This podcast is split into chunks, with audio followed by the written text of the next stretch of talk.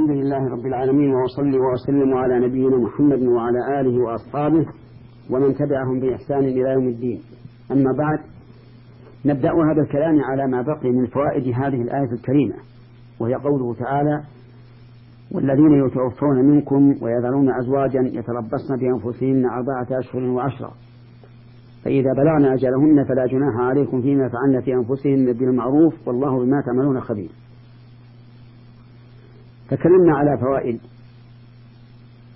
سبقت في حلقة ماضية ولنكمل الآن ما بقي من الفوائد.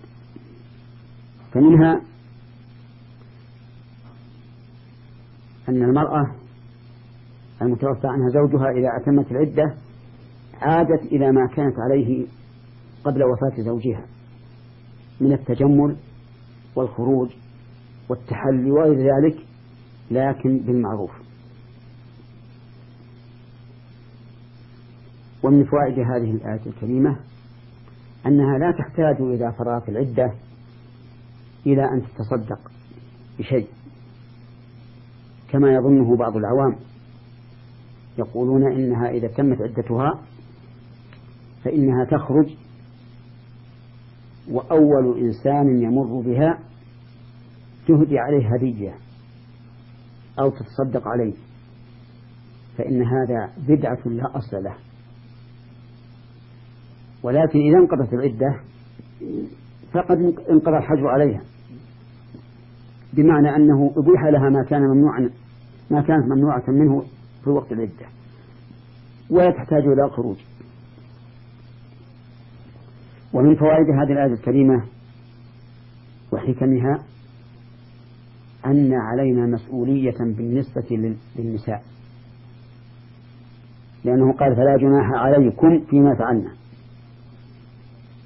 ولم يقل فلا جناح عليهن مع أن السياق في خطاب النساء حيث قال فإذا بلغن أجلهن فلا جناح عليكم ولم يقل فلا جناح عليهن.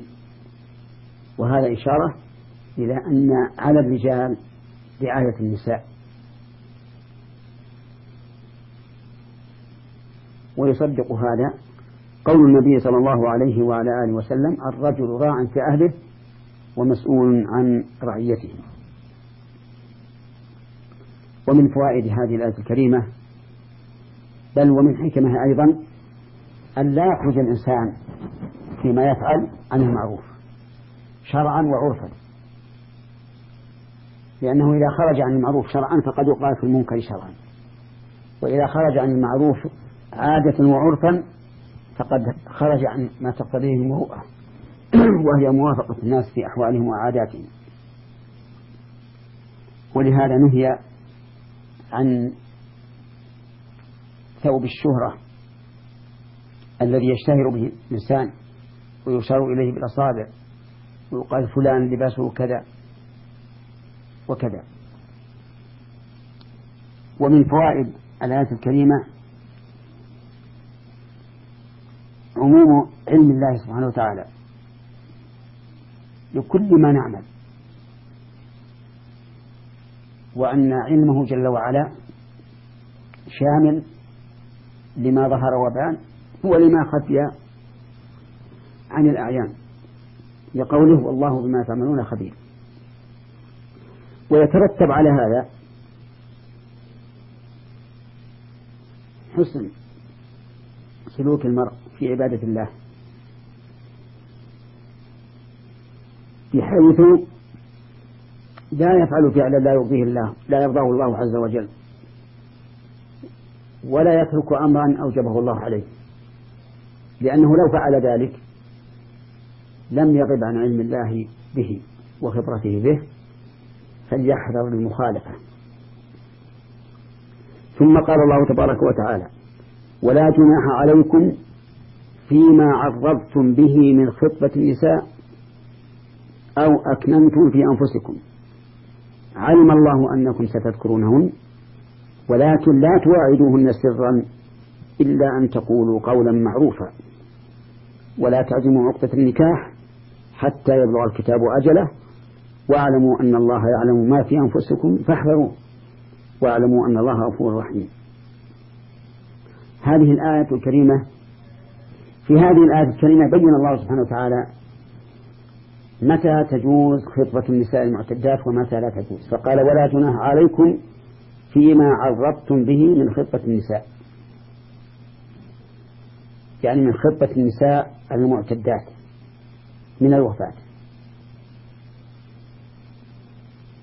والتعريض أن يقول إني أرغب الزواج في مثلك. أو يقول إذا فرغت عدة فأعلميني. أو يقول إني أبحث عن امرأة صفتها كذا وكذا. أو ما أشبه ذلك.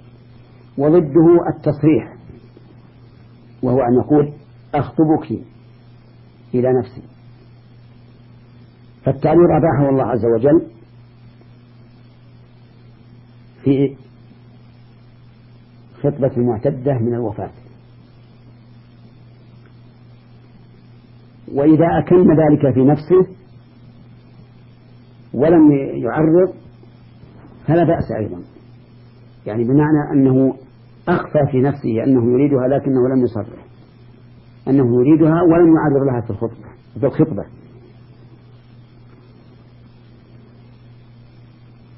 وقوله عز وجل علم الله أنكم ستذكرونهن أي أنكم ستذكرون هؤلاء المعتدات فيما بينكم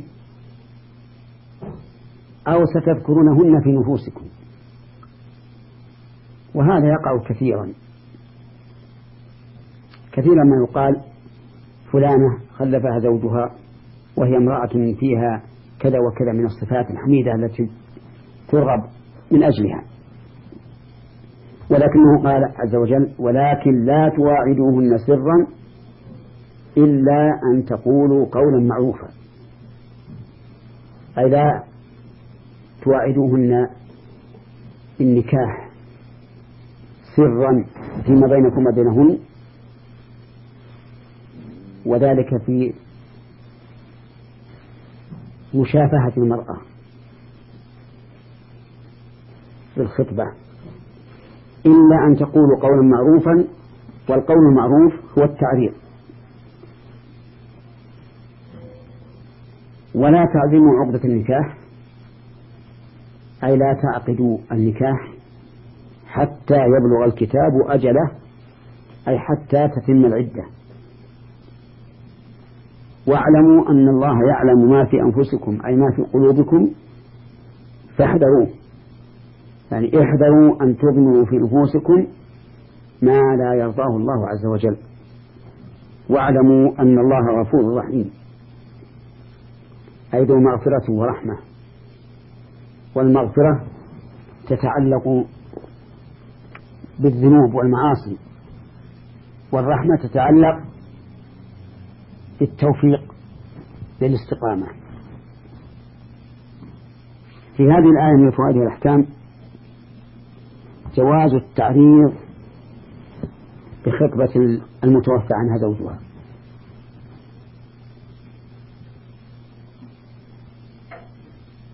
وينبني على ذلك تحريم التصريح. والحكمة من هذا حماية حق المتوفى. حتى لا يعتدي أحد على حقه في العدة. لأنه إذا جاز التصريح فربما يقدم على العقد. وهل يلحق في فيها المعتدة من طلاق أو فسخ؟ في ذلك تفصيل. يأتي الكلام عليه إن شاء الله في حلقة قادمة. والسلام عليكم ورحمة الله وبركاته.